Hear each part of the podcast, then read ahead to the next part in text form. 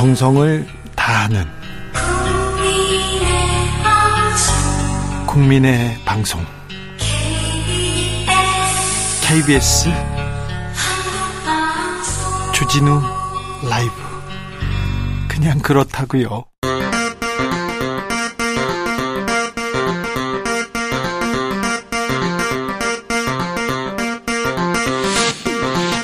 주진우 라이브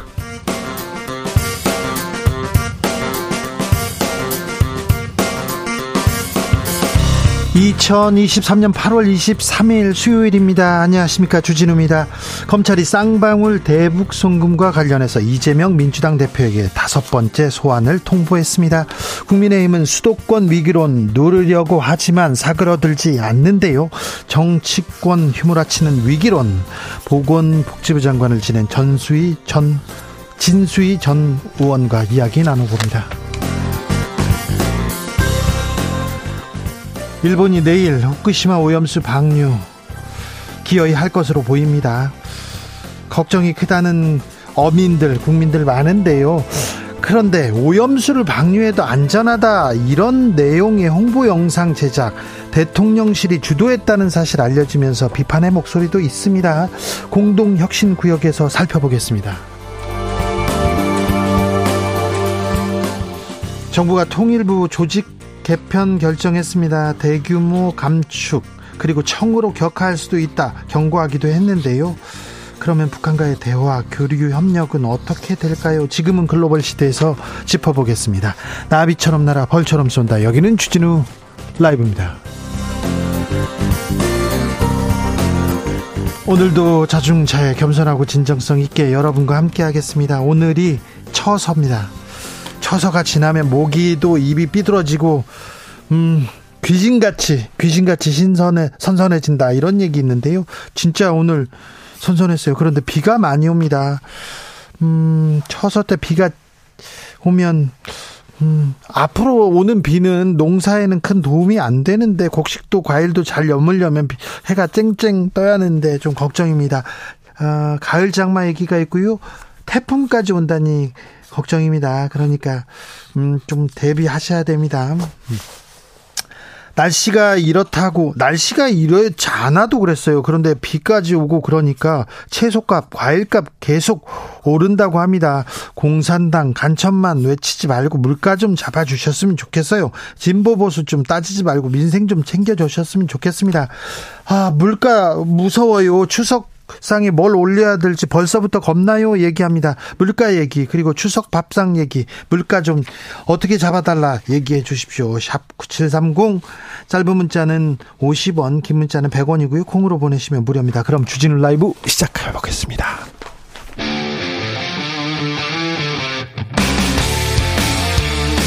탐사보도 외길 인생 20년 주 기자가 제일 싫어하는 것은?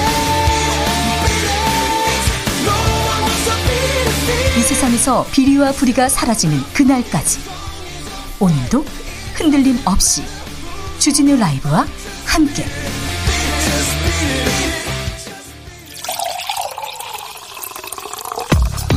진짜 중요한 뉴스만 쭉 뽑아냈습니다. 주스 정상근 기자 어서 오세요. 안녕하십니까? 내일 오후 1시 후쿠시마 오염수 방류할 것으로 보입니다. 네, 일본 정부가 후쿠시마 오염수 방류 시점을 내일 오후 1시로 조율 중이라는 보도가 나왔습니다. 어, 도쿄전력은 방류를 하루 앞두고 어, 내일 방류할 오염수를 바닷물에 희석한 뒤 표본을 채취해 삼중수소 농도를 확인하고 있다고 밝혔습니다. 민주당은 장애 집회 예고했습니다. 민주당은 오늘도 일본을 향해 거듭 오염수 방류 중단을 촉구하는 한편 그동안의 한국 정부의 대응이 미온적이었다며 윤석열 대통령을 비판했습니다. 어, 이재명 대표는 과거 제국주의 침략 전쟁으로 주변국의 생존권을 위협했던 일본이 핵 오염수 방류로 어, 대한민국과 태평양 연안국에게 또다시 돌이킬 수 없는 재앙을 가져오려 한다라며 오염수 방류가 제2의 태평양 전쟁으로 기록될 것이라고 주장했습니다. 국민의힘은 어떤 입장입니까? 어, 국민의힘은 후쿠시마 오염수 방류에 따른 피해 피해 어민 지원을 위해 총 2천억 원 규모의 예산을 마련했다라고 밝혔습니다. 어, 성일종 우리바다 지키기 검증 테스크포스 위원장은 어, 소비되고 있지 않은 전복, 우럭의 소비 촉진과 어, 소비 촉진에 당과 정부가 앞장서고 있다라면서 대형 외식 업체들과 수산물 소비 촉진을 위한 다양한 협약을 하겠다라고 밝혔습니다. 2천억 원을 준비했다는데 안 써도 되는 돈 아니었나 이런 생각도 좀 듭니다. 음, 환경에 일단 오염수를 바다에 버리는 거는 안전하다고 하는데 누가 안전을 담보할지는 모르겠으나 바다에 버리는 거는 잘하는 건 아니잖아요. 환경적으로 역사적으로 누가 이거 책임을 지겠다고 자, 계속 저희가 살펴보도록 하겠습니다. 오염수 문제 파장은 어디로 가는지 저희가 계속해서 지켜보겠습니다. 이균용 대법원장 후보자 윤석열 대통령과의 친분이 계속 논란이 됩니다.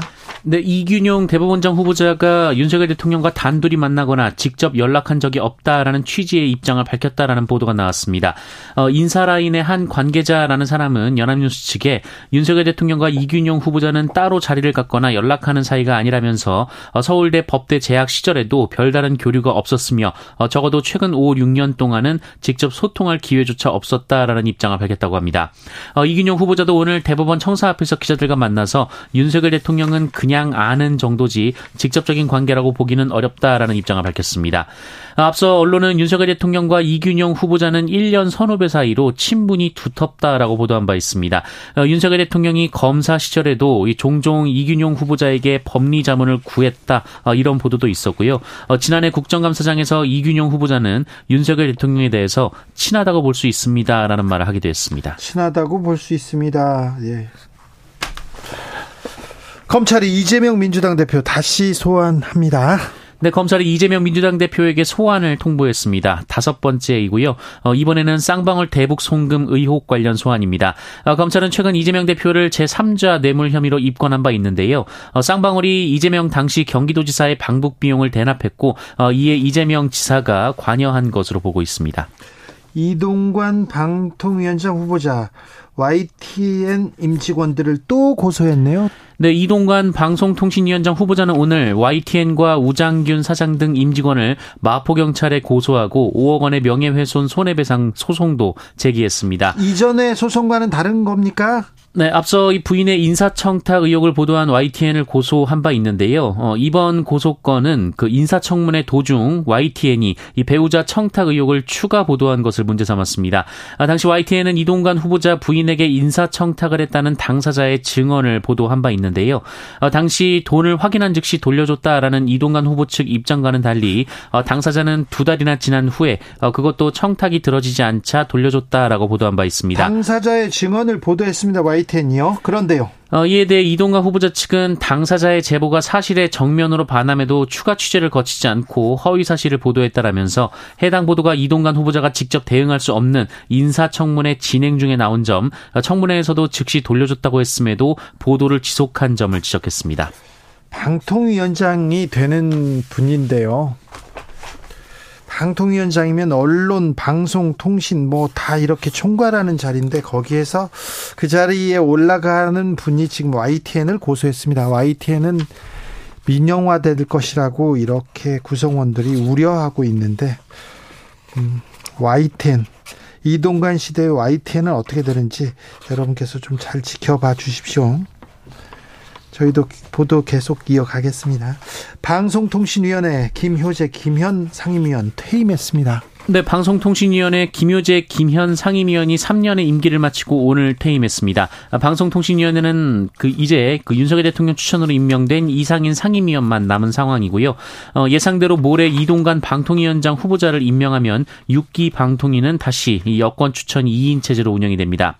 민주당이 추천한 최민희 전 의원은 자격 시비로 법제처가 유권 해석 작업을 진행 중에 있습니다. 또한 국민의힘은 김효재 위원의 후임으로 이진숙 전 대전 MBC 사장을 추천 추천했습니다. 어, 자격 시비라고 하는데 정치인 출신이 방통위원 오면 안 된다 이런 주장을 어, 국민의힘 일각에서 했습니다. 그런데 김효재 위원도 정치인 출신이었고요. 그 전에 안영환 전 의원도 정치인 출신이었고 김현 상임위원도 정치인 출신인데 왜 최민희는 안 되지 이런 얘기가 있습니다. 그리고 어 윤핵관들이 득세하고 윤석열 정부 들어서 그래서 뭐 이동관, 이진숙 이런 사람들 되살아나는 거 아니야 이런 어 말이 언론계에 있었거든요. 근데 이진숙 방통위원 추천됐네요.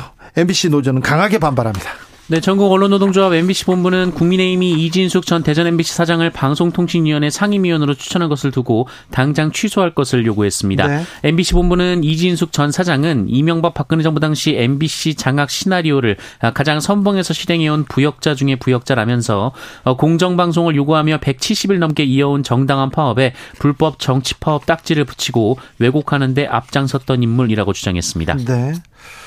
음, 국민의힘 전신에서 전신 국민의힘에서 어, 출마하려고 여러 번 이렇게 시도했었는데 그, 그때 잘 안 됐었는데요. 다시 방통위원으로 컴백하는군요. 이진숙 씨는요. 정부가 흉악범죄 대응을 위해서 의무 경찰 재도입 검토하고 있습니다. 네, 한덕수 국무총리는 오늘 최근에 흉악범죄 대응과 관련해서 범죄 예방 역량을 대폭 강화, 하겠다며 의무 경찰제 재도입을 적극 검토하겠다라고 밝혔습니다. 어, 의무 경찰은 병역 의무 기관, 군이 아닌 경찰 소속으로 치안 업무를 보조하는 역할을 하는데요. 네. 어, 지난 1982년 신설됐다가 2017년부터 폐지 수순을 밟았고 올해 4월 마지막 기수가 합동 전역식을 하면서 완전히 폐 폐지가 됐습니다. 네. 어, 의무 경찰은 치안 업무 보조라는 목표 속에 주로 집회 대응을 해온 바 있습니다. 그렇죠. 어, 한편 한덕수 총리는 흉악 범죄자에 대해 가석방을 허용하지 않는 무기형 도입을 추진하고 공중 협박, 공공장소 흉기 소지 등에 대한 처벌 규정도 신속하게 신설하겠다라고 밝혔습니다. 서희초 사건 좀 들여다보겠습니다. 숨진 교사에게 갑질을 한 의혹을 받고 있는 사람 현지 경찰과 검찰 수사관이라는 주장 나왔습니다. 네, 서울 서초구 한 초등학교에서 숨진 채 발견된 교사가 학부모 갑질로 극단적 선택을 했다는 주장이 이어지는 가운데 네? 어, 의혹의 당사자가 현직 경찰과 검찰 수사관이었다라는 보도가 나왔습니다. 네? 어, 고인의 유족은 사건 초기 이 경찰이 사건의 원인을 개인사로 축소한 것, 어, 또한 최근까지 범죄 혐의점이 확인되지 않았다라고 단언한 것을 문제 삼고 있는데요. 좀 이상했어요. 어, 경찰 수사만 보면 아무런 문제가 없는데 학부모들도 뭐 주변에 압력도 없었는데 있었는데 그러면 그 선생님께서 개인적인 문제로 어, 힘들어했잖아요. 힘들다 이렇게 그렇게 유서 같은 것도 유서와 같은 메모도 남겼는데 전혀 뭐 별 문제가 없는데 그런 선택을 했다 이런 경찰 수사 어떻게 봐야 될까 이렇게 생각했었는데 음, 또 이런 일이 있었습니까? 네, 이 사실이 알려지자 유족들은 경찰 수사를 신뢰할 수 없다며 반발하고 있다고 합니다. 어, 경찰과 검찰 수사관은 이른바 연필 사건 가해 학생의 학부모인 것으로 전해졌습니다. 네. 어, 이들은 고인이 숨지기 전 연락을 주고받거나 직접 만났던 것으로 알려져 있는데요. 이 연필 사건은 이들 부모의 자녀가 이 다른 학생의 이마를 연필로 그은 사건인데 어, 고인은 숨지기 전 학교에 10여 차례 업무 상담을 요청하면서 이 사건 이후 학부모가 개인 번호로 여러 번 전화해서 놀랐고 소름 끼쳤다는 진술을 한 바 있습니다. 네. 경찰 수사가 왜 이렇게 됐지? 이렇게 끝나면 안 되는데 이런 생각했는데요. 면밀하게 좀 다시 좀 따져봤으면 좋겠습니다. 경찰 수사가 지금 신뢰를 못 받고 있으면 어, 다른 곳에서라도 좀 대신 나서서 수사를 해야 되는데 그런 생각이 됩니다. 서희초등학교 사건에 대해서는 저희가 네, 시간을 갖고 계속해서 보도해 드리겠습니다. 공익재산을 멋대로 쓴 공익법인들이 있습니다. 네, 공익 목적으로 출연한 재산을 사적으로 유용하거나 공시 의무를 제대로 지키지 않은 공익 법인들이 세무당국에 대거 덜미를 잡혔습니다. 어, 53곳이나 된다고 하는데요. 네. 어, 이들이 사적으로 사용한 자산은 155억 원, 세제 혜택을 받아 회피한 증여세 등은 26억 원이었다고 합니다. 어, 이번에 적발된 상당수 공익 법인은 기부금 등 공익 자금을 부당하게 유출하거나 골프 회원권 등 개인 생활비로 이용했다고 합니다. 어, 이 사장 가족에게 법인 명의의 주택을 공짜로 빌려주는 등 특수관 관계인과의 부당 내부 거래도 다수 확인됐다고 국세청은 밝혔습니다. 국세청은 이들을 상대로 증여세 등 관련 세금을 추징하고 결산 서류를 수정해 재공시하도록 했으며 사적 사용 회계 부정이 확인된 공익법인은 3년간 국세청의 사후 관리를 받는다라고 밝혔습니다. 내년부터 영세 아이의 부모 부모 급여가 있습니다. 100만 원으로 올라갑니다. 네, 어, 당정은 이 내년도 예산안 관련 협의를 통해 가정의 아이돌봄 부담을 덜어드리겠다라며 현재 70만 원으로 되어 있는 만 0세 아동의 부모급여를 100만 원으로 어, 올린다라고 했고요. 어, 35만 원으로 되어 있는 만 1세 아동의 부모급여는 50만 원으로 인상한다고 밝혔습니다. 어, 다자녀 가정에 대한 지원도 늘리고 기초 차상위 가구 자녀 등록금은 전액 지원하는 한편 대학생 저리 생활비 대출 한도도 350만 원에서 400만 원으로 확대한다고 밝혔습니다. 참 출생률 높이기 위해서 여러 가지 지금 애를 쓰고 있는데 부모 급여를 70만 원에서 100만 원으로 올린다.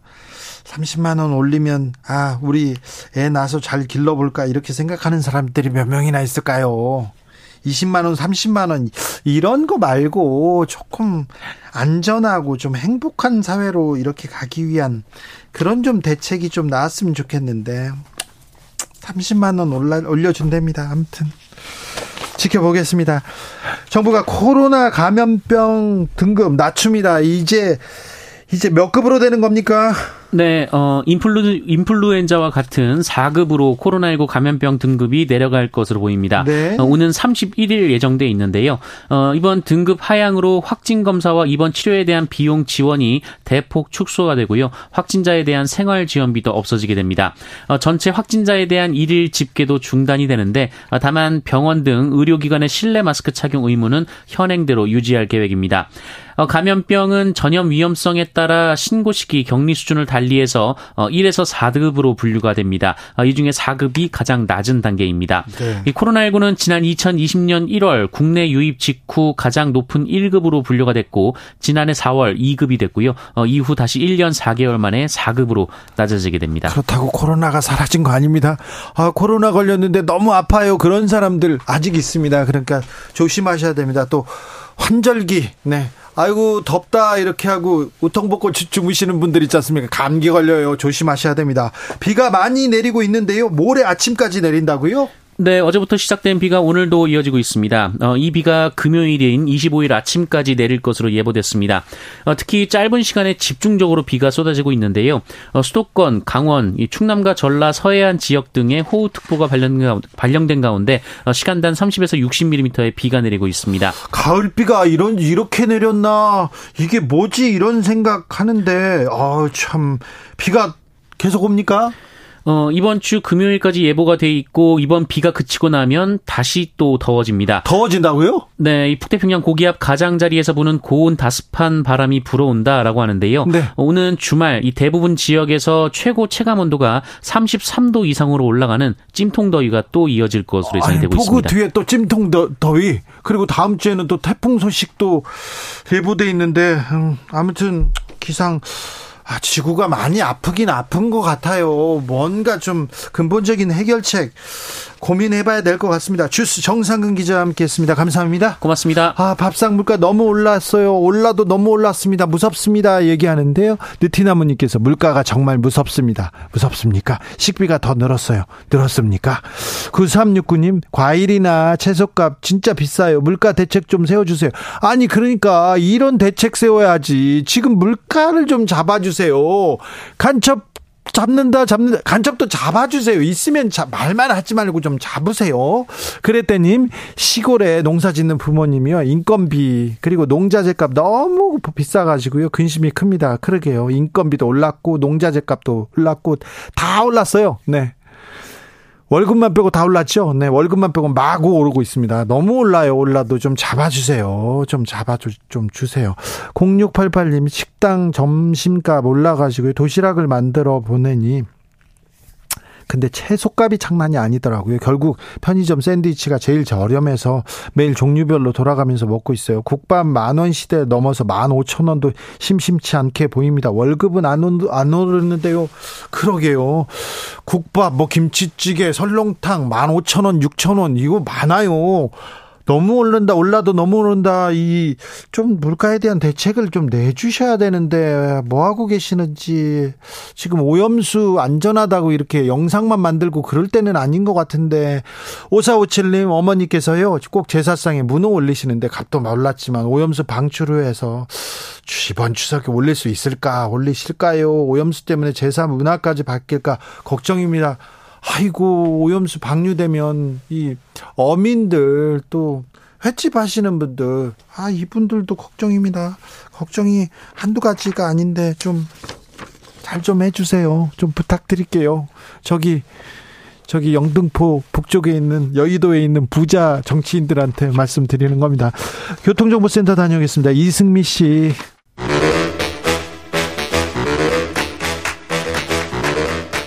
이것이 혁신이다. 여야를 내려놓고 간섭을 떼버리고 혁신을 외쳐봅시다. 다시 만난 정치 공동 혁신구역.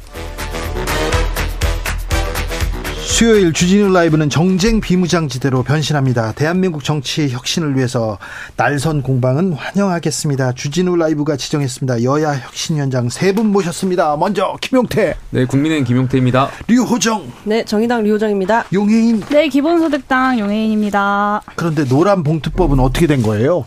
네, 노란 봉투법 이제 네. 어제 기자회견을 했는데요.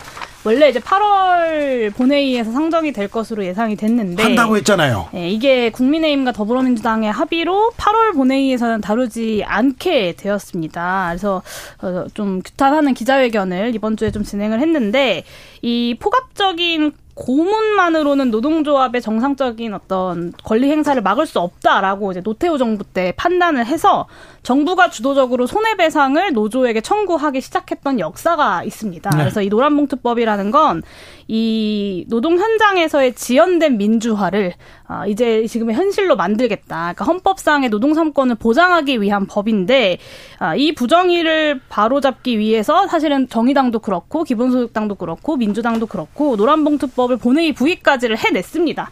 그런데 아직도 어, 국민의힘의 발목 잡기에 이 더불어민주당이 동조하면서 처리가 불투명해졌다라는 점이 어, 지금 현재 상황입니다. 류정원은 어제 용해인 의원과 함께 어떤 법안 발의했다고 나왔던데요? 네, 탈석탄법인데요. 요즘 기후위기에 시민 여러분들께서 관심을 많이 갖고 계시잖아요.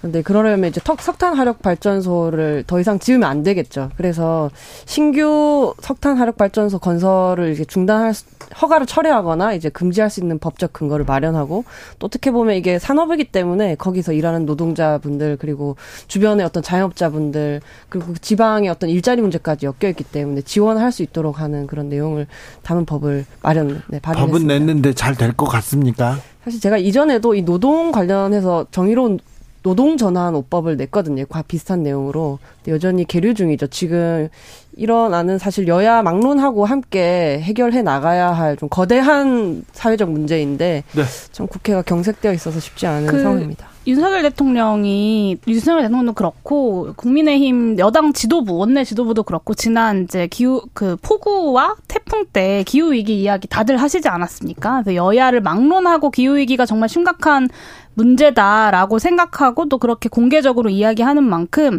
류호정 의원님이 대표 발의한 이 법안도 좀 빠르게 논의될 수 있으면 좋겠습니다. 저도 코멘트 좀 해도 될까요? 아니 하지 마세요. 김현태 최고는 방송 방송 네 하세요. 아, 그러니까 탈성탄 관련해서는 네. 그러니까 우리 공기업들이 해외에 탈석탄 파이, 프로젝트 파이낸싱을 많이 투자하는 게 있어요. 예. 그러니까 그거부터 줄여 나가는 것이 전 중요하다라고 생각하고요. 그죠. 두 번째로 노란봉투법 관련해서는 저는 노란봉투법이 노동자를 위한 법이라고 생각하지 않아요. 결국에는 싸움을 부추기는 법이라고 생각해요.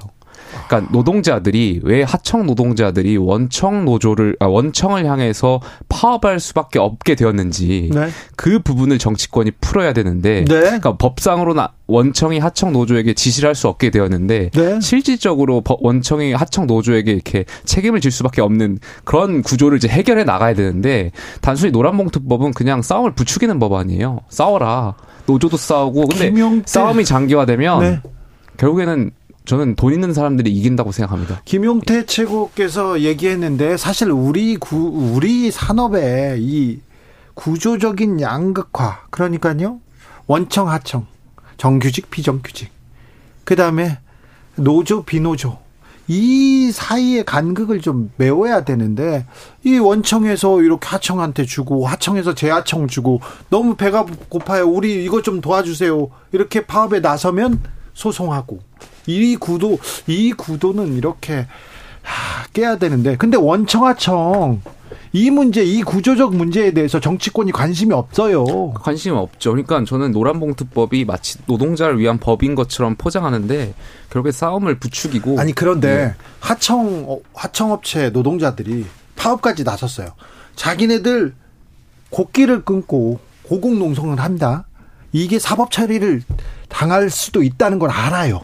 감옥에 갈 수도 있다고 하는데 야 일 못했어 공장 못 돌아갔어 너 돈 내 몇백억 이렇게 배 이렇게 청구하는 거 이건 또 말이 그러니까 그 근본적인 하청 네. 노조가 왜 원청을 상대로 파업을 할 수밖에 없는지 그 네. 상황을 정치권이 해결해야 네. 되는데 그거는 방치하고 손해배상을 면제하겠다 그럼 결국에 싸움을 하라는 거잖아요 싸움을 끝까지 가면은 자본가들은 결국에 자본가들이 이길 겁니다 제가 김용태 전 최고님의 말을 최대한 선회해서 네. 그 법이 모든 노동자에게 당장 필요하지는 않다 정도로 제가 받아들인다고 할지라도 사실 그 상황까지 그러니까 손해배상을 한 해 만에 하는 상황까지 가신 분들에게는 상당히 지금 심각한 입법 공개 공백이 있는 거거든요. 그거를 바꿔야 하는 거고 그 내용이 뭐 불법 파업을 조장하고 그런 내용이 아닙니다. 그 부당하게 손해배상을 좀 과도하게 책정하는 부분을 막 막아낼 네. 수 있도록 하는 그런 내용이고 지금 8월에 처리 안 되는 게 매우 매우 답답하지만 그래도 이 법안이 또 자칫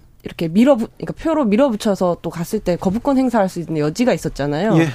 어 지금 이번에 밀린 만큼 오히려 여야가 좀 더 대화를 많이 나와서 나눠서 여야 합의로 좀 처리할 수 있었으면 좋겠습니다. 그 원하청 구조가 문제다라는 김용태 최고의 의견에 저 동의하는데요. 근데 원하청 구조 문제는 원하청 구조 문제고요. 징벌적 손해배상 문제는 징벌적 손해배상 문제입니다. 그래서 이 두 가지를 엮는 것은 전형적인 물타기다라고 아, 볼 수밖에 않습니다. 없고 노동자들이 않습니다. 원하는 법이 아니, 노동자들을 위한 법이 아니다라고 하셨는데 이번에 기자회견을 민주노총 한국노총과 같이 했습니다. 그리고 윤석열 대통령께서 그렇게 사랑하시는 MG 노조도 이 법을 지지한다는 점, 그러니까 노동자들이 이 법이 필요하다고 말하는데 왜 다른 사람들이 이 법은 노동자들을 위한 법이 아니다라고 말하는지 좀 납득하기가 어렵습니다. 자, 내일이요.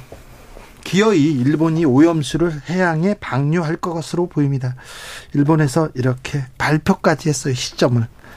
김용태 최고. 간 뭐 이것이 오염수 방류라는 것이 어 국제 정치학적으로 방류가 될 수밖에 없는 상황인 것 같아요.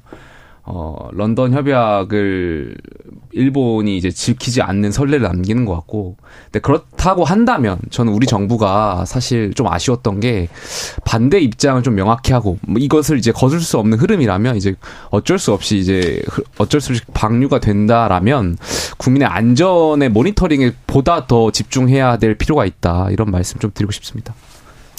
정의당은 지금 오염수 반, 방출 반대 1인 시위를 대사관 앞에서 이제 오늘 내일 하고 있는데요. 아, 이제 더 이상 무엇을 해야 되는가 하는 자괴감이 들어요. 이 국민들의 불안을 정부가 대변해주고 있지 않기 때문에 굉장히 대통령 너무 불통의 하신이라는 생각이 들고요. 근데 이렇게까지 그 뭐 유튜브 영상 논란들이 있었잖아요. 국민을 무시하고 야당을 조롱하는 그런 행동을 끝까지 가져가야 하는가 하는 생각이 들고 어 일본 외교 무대에서는 일본의 자기 합리화를 지금 그냥 묵인해 주시더니 실무자 앞에서 찬성은 아니다라고 하시고 제가 만약에 보수 대통령이라면 저는 그쪽 진영은 아니지만 만약에 보수 대통령이라면 적어도 이렇게 말했어야 한다고 생각해요. 한미일 경제 안보 공조를 위해서 일본과의 관계 개선이 중요하다. 대한민국 대통령이 뭐 일본의 주권 행사에 개입할 수도 없다. 하지만 대한민국 대통령으로서 일본 후쿠시마 오염수 방출에 찬성할 수는 없다, 반대한다 이런 말을 도저히 기필코 결단코 해줄 할 수가 없었을까요? 저는 너무 답답한 심정입니다. 네, 그 대한민국의 세상의 맨 앞이다라는 윤석열 대통령의 말씀이 후쿠시마 오염수 방출 동의의 맨 앞이다라는 말일 줄은 뭐 꿈에도 몰랐습니다. 사실 이제 후쿠시마 오염수 방출 시작까지 24시간도 남지 않았는데요. 내일 뭐 오후 1시쯤 방류를 시작하면 30년 동안 방사능 오염수가 아, 바다에 방류가 되게 됩니다. 정말 좀 황망하고 원통한 심정이고요. 이 한미일 정상회담 그렇게 막 감격스럽다고 대통령실에서 감정적으로 축혀 올리는 이 한미일 정상회담이 끝나자마자 방류를 발표하는 일본을 보자니 정말 대한민국의 주권이 어디에 갔는가 묻지 않을 수 없다라는 말씀을 좀 드리고 싶고 일본 언론에선 윤석열 대통령 배려해서 일정 미룬 거다 이런 보도도 나왔어요.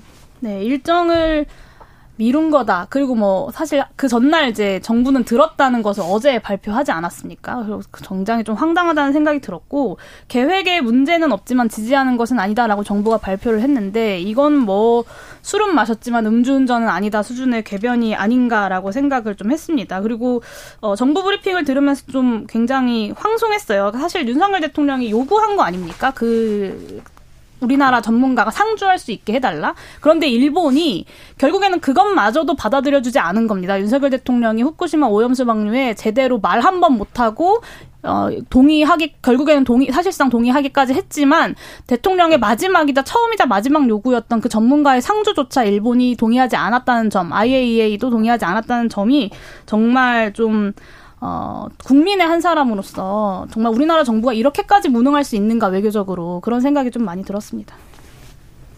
뭐 전반적으로 저도 아쉽다라는 생각이 있어요. 그런데 일단은 그 현재까지 나온 자료에 따르면 우리 정부가 그 육, 우리 연안에 해안에 60 개의 지점을 찍어가지고 이미 굉장히 오래 전부터 그 오염수 방사, 방사능 수치를 검사하고 있거든요. 그게 왜 그러냐면 94년도에 그 소련이 핵 폐기 하면서 그때부터 지금까지 우리 연안에 대한 방사능 물질을 조사하고 있는데 이 말씀 왜 드리냐면 그러니까 일본이 후쿠시마 그 사태가 벌써 한 10년 정도 넘었잖아요. 네. 그 당시에 지금은 이제 알프스라도 거치고 나오는 거지만 그 당시에는 사실 지금보다 몇백 배가 더 많은 방사능 물질들이 유출됐었잖아요. 10년 전에. 근데 그게 아마 뭐 시뮬레이션상을 우리 앞바다에 이미 왔을 텐데 이 우리 60개 지점에 세가 세 개의 포인트를 지정해 가지고 굉장히 많은 그 물고기들을 검사하는데 다행히 아직까지 방사능 물질이 검출이 되진 않고 있어요. 그러니까 아무래도 여기에 대해서는 좀 더 지켜봐야 되겠지만, 그러니까 이런 검사 모니터링 시스템을 정부가 일본에 더 투명하게 공개하는 방법을 좀 강구해야 될 것 같습니다. 계속해서. 그 말씀 굉장히 잘하셨는데 그 러시아가 그때 이제 핵 폐기물을 이제 바다에 무단 투기하는 바람에 아, 제 말씀은 94년 네, 그때 그때 일본이 정말 난리 난리를 쳤어요. 그래서 뭐 러시아 정상을 일본으로 불러서 정상회담하고 막 국제 조약을 바꾸고 이런 노력을 막 했습니다. 그랬는데 막상 일본은 자기들의 이 오염수는 그냥 방류해 버린다는 전형적인 내로남불이다라는 거고 일본 정부는 당시에 그렇게까지 난리를 쳐가면서 반대를 했는데 그리고 자국민을 위한 조치들을 했는데 도대체 윤석열 정부는 무엇을 했는가? 역시 같은 사례에서 묻지 않을 수 없습니다. 천덕예님께서 해산물 좋아하는 저는 사형 선고 받은 기분입니다. 이렇게 하고 소금 샀어요. 그렇게 얘기하시는 분들 많습니다. 이원택 님은요. 저는 이참에 횟값 싸지면요 먹겠습니다. 이렇게 정치적 의견도 갈리는데 이참에 횟값 싸지면 네. 횟값이 싸진다는 것까지는 그러니까 어민들과 횟집의 피해는 불가피하다는 데까지는 일단은 하, 굳이 환경적으로 굳이 바다에 이런 생각 계속합니다. 음.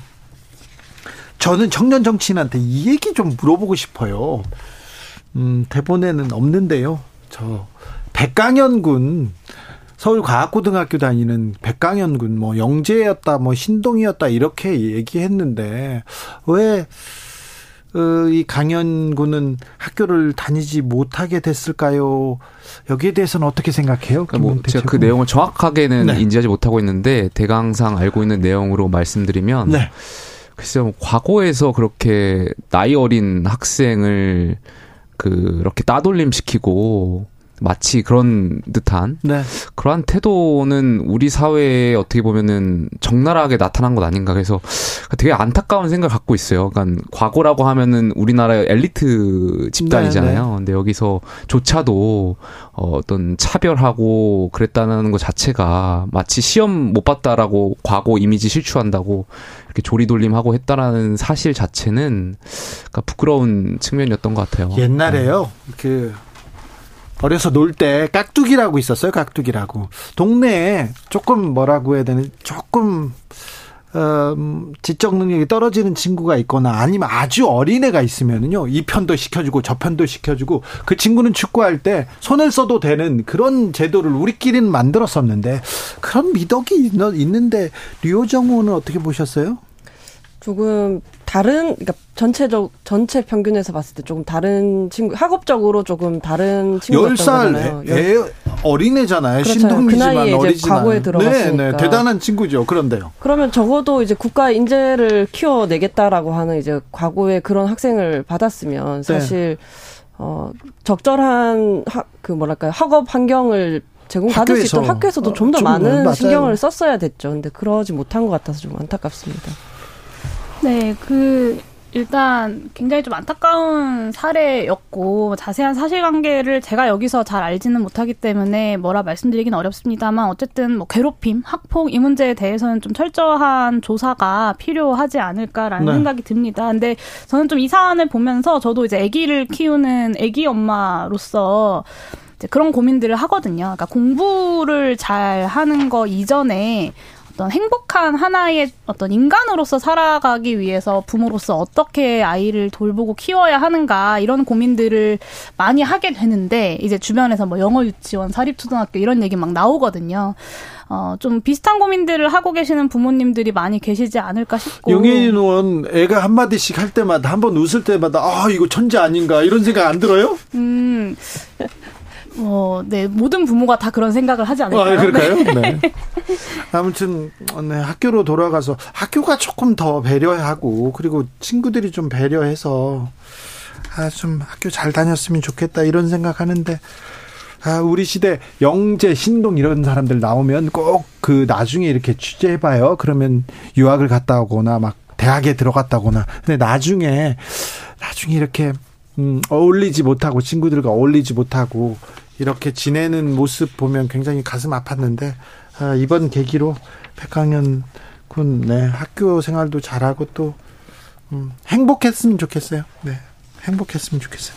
자, 이동관 후보자 정문회는 어떻게 보셨습니까? 김용태 최고? 저는 뭐 이미 언론에서 말씀드린 바 있지만 어 좋은 점수를 드리긴 좀 어려웠어요. 그러니까 방통위원장이 가지고 있는 역할이 굉장히 많을 거라고 생각하는데 네. 저는 보다 더 중요한 것이 민주주의에서의 방송이 가지고 있는 위치 또 어, 권력을 감시하고 이러한 것이 굉장히 중요하다라고 생각하는데 이동관 후보자가 가진 민주주의에 대한 철학이나 아니면 이 언론에 대한 생각들이 물론 정권 차원에서는 뭐 훌륭할 수 있겠습니다만 글쎄 그러니까 민주주의를 대하는 태도가 아, 권위주의적 보도 통제에 대한 생각이 있지 않나 네. 그런 연장선에서 해석될 가능성이 있을 듯한 생각들을 하시는 것 같아서 저는 조금 아쉬웠어요. 그렇죠. 네. 언론을 바라보는 태도, 철학이 이게 언론인 출신이었나 이런 생각은 해봤습니다. 어떤 언론 장악 시도라거나 이런 부분들에 대해서 별일 아니라는 식의 어, 혹은 이제 어떤 문제 제기에 대해서 모르쇠를 한다거나 이런 태도가 상당히 문제였다라고 보고요. 어, 사실 이게 요식행위라는 비판을 많이 받았는데 국민들께 지금 상당히 문제 있는 사람이 이렇게 인사가 되고 있다라는 거를 보여드릴 수는 있었다고 생각해요. 그럼에도 불구하고 좀 많이 갑갑하고 사실 언론인 분들께서 저희 이제 민주당이나 정의당 지난 20대 국회에서부터 있었던 그런 어, 당들에게 지금까지 뭐 했느냐 이런 말씀을 많이 하시거든요. 어, 저희가 지금 어, 언론 장악 반대 이런 뭐 시위에도 나가고 이렇게 하고 있는데 참 죄송한 마음이에요. 왜냐하면 다 문재인 정부 특히 막바지에 정권이 이제 민주당이 있었던 시절에 했던 언론 개혁이라는 게 징벌적 손해배상제였잖아요. 물론 그런 책임이 좀 필요하긴 하지만 그때 진정한 언론 개혁을 완수를 하려면 어느 쪽이 정권을 잡든 언론 장악의 시도를 할 수 없도록 네. 법적 제도적 정치 만드는 거였는데 네. 그러지 못해서 지금 여기까지 오지 않았나 싶어서 민주당 네. 정부에서 언론의 공공성 뭐를 위한 노력은 좀 부족했습니다. 그러니까 민주당이 부족했던 것에 대해서는 뭐 이견을 달리, 그러니까 집권 여당일 때 개혁 과제를 좀 소홀히 했다라는 것에 대해서 이견이 있을 것 같지는 않습니다. 근데 이동관 후보자는 그런 말을 하면 안 되죠. 그러니까 어 이 자신은 어. 그둘 중에 하나만 하면 좋겠는데 본인의 언론 장악 시도에 대해서는 문제가 없다라고 이야기하면서 문재인 정부는 언론 장악을 했다 이 두 가지 주장을 다 하고 계셨거든요. 그러니까 MB 시절에 언론 모니터하면서 정부 비판 보도를 문제라고 규정하고 외압을 가했던 사실에 대해서는 본인의 기본 직무였다라고 항변을 하면서 심지어는 이제 언론한테 기사 빼주면 내가 은혜를 잊지 않겠다라고 이야기한 게 농담이라고 하, 하, 십니다 그래놓고 민주 문재인 정부 향해서는 민주당 문건만으로도 언론 장악이다라고 규정을 하시거든요. 그러니까 전형적인 내로남불이고요. 저는 양심이 있으면 이동관 후보자가 둘 중에 하나만 좀 하셨으면 좋겠습니다. 김남국 의원 윤리위 결과와 상관없이 내년 총선 불출마 선언했습니다. 어떻게 보셨습니까? 저는 왜 저것을 할까 하는 생각을 했거든요. 불출마 선언을요? 그러니까 다들 그런 거 알고 있는데 왜 굳이 다시 짚을까? 설마 나올 생각이었던 걸까? 하는 생각을 좀 했었고요.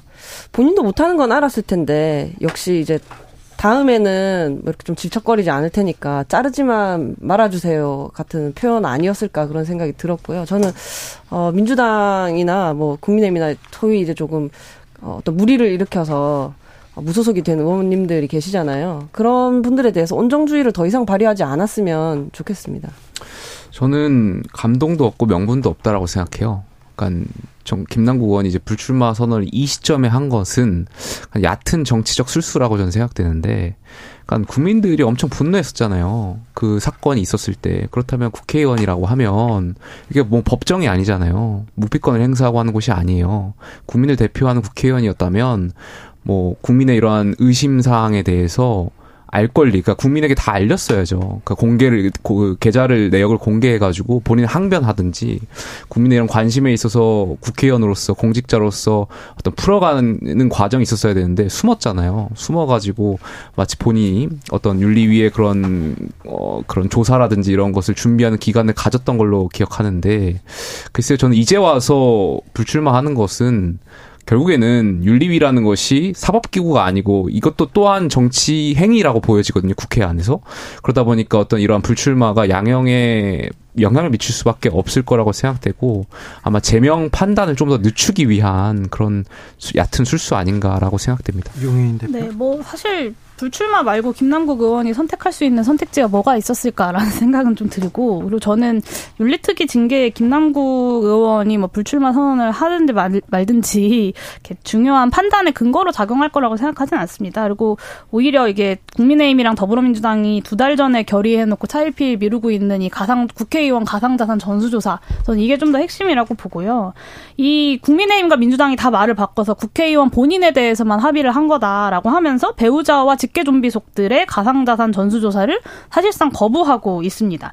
근데 김남국 의원만 문제가 아니에요. 400번 이상 가상자산 거래를 하면서 가상자산 과세 유예 법안을 발의했었던 권영세 통일부 장관 그리고 회사원 그냥 회사원이다라고 해명했는데 알고 보니 가상자산 관련 기업의 임원이었던 김기현 대표의 아들 문제 여전히 밝혀지지 않고 있습니다. 그래서 저는 윤리특위가 이 김남국 의원에 대한 징계를 좀 합당하게 내리기 위해서라도 이 국회의원과 그 자, 가족에 대한 가상자산 전수조사가 반드시 꼭 필요하다고 생각하고요. 전수조사 한다면서요. 네. 한다고 했는데 지금 어떻게 돼가고 있습니까? 네. 친명 코인이냐 친윤 코인이냐를 따지지 않고 명명백백하게 밝혀야 한다고 생각합니다. 근데 여전히 국민의힘과 더불어민주당이 동의하지 않고 있어서 권익위원회를 통한 가상자산 전수조사가 진행되지 않고 있다는 점 말씀드립니다.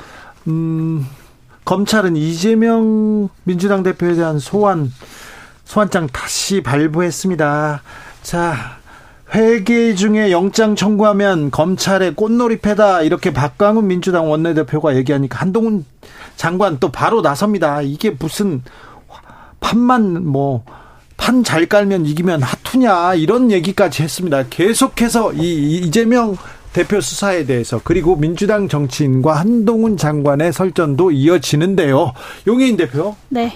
아, 이, 그, 특수부 수사를 2년 이상 끌고 가는 경우는 잘 없거든요. 근데 이 수사가 참 국민들이 보시기에 결론도 나지 않고 아직도 소환 조사하고 있고 아직도 압수수색하고 있고 아직도 구속영장을 친해 만해를 가지고 이야기하고 있나 좀 지긋지긋하다라는 생각이 드실 것 같고 제가 누누이 말씀드리지만 검찰의 본업은 수사를 해서 기소해서 유죄 판결을 받아내는 것입니다. 그래서 한동훈 장관도 그렇고 검찰도 그렇고 어떤 그 장 외에서 그러니까 검찰의 장 외인 어떤 정치적인 어떤 판단들을 통해서 영향을 끼치려는 시도를 좀 중단하시고 어, 이 실제로 수사와 그것에 대한 유죄 판단으로 본인들의 유능함을 좀 증명하셨으면 좋겠고요. 그래야 정치 검찰이라는 오명도 벗을 수 있다는 점 말씀드리겠습니다.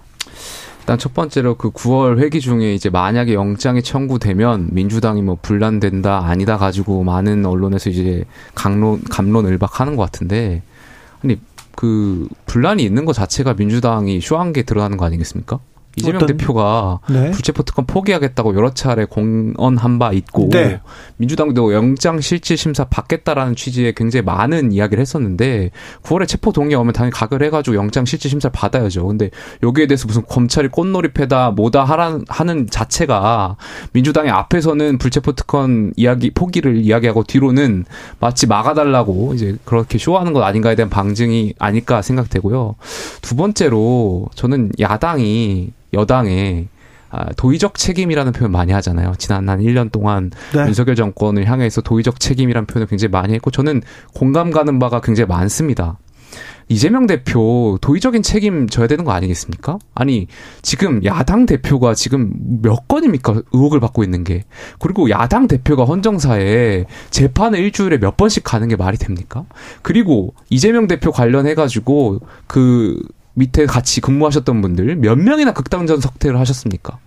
아니 가- 뭐 직접적 영향이 있는지는 잘 모르겠습니다만 같이 함께 하셨던 분들 극단적 선택을 했는데 야당 대표가 여기에 대해서 도의적 책임 져야 되는 거 아니겠습니까? 아, 이걸 왜 자꾸 법적으로 해결하려고 하는지 잘 모르겠습니다 저는. 예. 어, 지금 수사가 지금 장기화되고 있잖아요. 그래서 수사, 그러니까 사법과 정치의 이 영역이 뒤섞이면서 정말 정치도 제대로 작동하지 못하고 검찰의 정치적 중립에 대한 불신은 또 마찬가지로 어디론가로 이렇게 날아가고 있는데요. 네. 어, 좀 뻔한 이야기지긴 하지만 이 정상화를 위해서라도 수사 재판이 좀 신속하게 진행이 되어야겠습니다. 그러나 아마도 어, 한동훈 장관의 법무부는 총선까지 이걸 이끌어가지 않을까 네, 싶습니다. 여성 안심 귀갓길 사업. 이거 내가 폐지시켰다, 예산 삭감했다, 이걸 주요 성과로 홍보해온 관악구의 한 의원이 있습니다. 최인호 의원. 그런데 관악구에서 잇따른 여성 혐오 범죄가 발생하면서 비판의 목소리도 커졌는데요. 이 사안은 어떻게 보십니까? 류호정? 저는 촌놈한테는 손도 흔들어주지 말아야 한다라는 말이 생각이 나더라고요. 이게 무슨 말이에요? 어, 하도 시끄러워서 찾아봤는데 네. 이제 뭐 여성 안심 기각길 사업이 이름만 바꿔서 이제 다른 이름으로 예산 편성이 된 거더라고요. 본인 네. 말대로 없애버린 게 아니라요. 네. 하- 하도 이제 사실 그 강력 범죄 피해자의 다수가 여성이잖아요. 네. 그런 현실이 있기 때문에 자신이 아무리 어떤 좀 안티페미라든지 뭐 어떤 좀 편한된 생각을 갖고 있더라도 네. 이런 현실을 보면 자기 생각을 조금 또 수정할 수 있고 그에 맞는 정책을 생각할 수 있어야 되는데 그러지 못하니까 이런 상황 상황이 오고 그런 과대 포장을 하는 거죠 지적을. 네.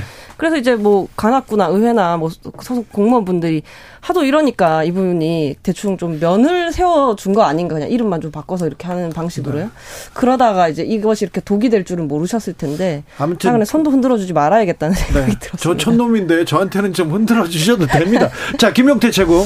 두 가지를 말씀드리고 싶은데 첫 번째는 이제 류호정 의원 말씀하셨던 것처럼 이 의원이 구의원이 어, 여성 안심이라는 것을 이제 빼고 그러니까 남자든 여자든 뭐 안전하게 귀가할 수 있는 그 측면을 강조한 거잖아요. 그래서 네. 그 관련해 가지고 예산을 확보했다라고 하는 것 그렇게 생각할 수 있어요. 저는 그렇게 생각할 수도 있다라고 보고 그거 틀렸다라고 생각하지 않는데 두 번째 는 그러니까 여기서 어쨌든 그 있어서는 안 된 그 성폭행이 있었잖아요. 네. 그렇다면 관할 구의원으로서 여기에 대해서 본인의 어떠한 입장이나 이런 것을 좀 더 어떤 그런 안타까운 그렇죠. 마음 이런 것을 좀 더. 말씀하시는 것이 네. 국민들이 바라는 정치인의 사항일 거라고 저는 생각합니다. 저는 이런 성범죄도 그런데 모방범죄 계속 되지 않습니까? 그리고 온라인에서 계속해서 아, 성 혐오 발언 쏟아내고 협박하는 얘기 나오는데 지난 대선 때 너무 안타깝습니다. 이 어떻게 정치 정치 이슈로 이 젠더 갈등을 부추기면서 이 사회적 혼란이 더 커지지 않았나 이런 것 때문에 마음이 무겁습니다. 네, 이렇게 저는 그 여성 안심 귀갓길 폐지를 성과로 홍보했던 것도 황당하지만 알고 보니까 그 성과도 거짓말이었다는 거 아니에요. 그리고 본인도 사실은 이제 그걸 없앤 게 아니다라고 이제 하는 네. 건데, 그러니까 그렇게 자기 성과를 부풀리다가 결국에는 국민적 질타만 받고 심지어는 그러니까 국민들을 상대로 고소하겠다라고 하고 있는 게 대한민국 여당 청년 정치인의 현 주소다라는 생각이 들어서 굉장히 좀 서글프다는 생각이 들었고 또 이렇게 구의원이신데 이렇게 여성이라는 단어에 자, 만 들어가면 이렇게 버튼이 눌려서 뭐 국민 상대로 뭐 고소 고발까지 감행하면서 하는 것도 정치인으로서 별로 그렇게 좋은 모습은 아니다라는 점을 말씀드리고 싶고요. 그러니까 편가르기로서만 정치를 이해하고 그런 패싸움으로서만 정치를 생각하니까 이런 상황이 반복되는 것 같습니다. 저는 여성이 안전한 도시는 모든 시민들에게 안전한 도시라는 점을 이 최인호 구의원께서 좀 이해하시면 좋겠고 이 사태는 좀 차치하고 서라도 좀 상식적인 국민들의 쓴소리에 대해서 수용하지 못하는 모습이 안타까울 뿐입니다. 뭐 그런 점에서 윤석열 정부에 대해서 비판하는 목소리는 다 가짜뉴스고 카르텔이고 공산당 언론이다라고 이야기하는 여당에 좀 어울리는 정치인인 것 같다라는 생각도 듭니다. 김용태에게 10초 드리겠습니다. 아니 뭐 거기에 자꾸 그 여당이라고 프레임을 씌워가지고 그 뭐 공격하는 태도는 용해인 의원답지 않은 태도인 것 같은데요. 네. 저다운 게 뭐죠? 속보 말씀드립니다. 강원도에 호우 경보 발효됐습니다. TV 라디오 특별히 KBS 1 라디오 잘 듣고 계시면요. 어, 기상 상황 계속 확인하시면 어, 큰 피해 피할 수 있습니다. 어, 김용태, 류호정, 용해인 세 분 오늘도 감사합니다. 네, 감사합니다. 조심히 가세요. 네. 네. 고생하셨습니다.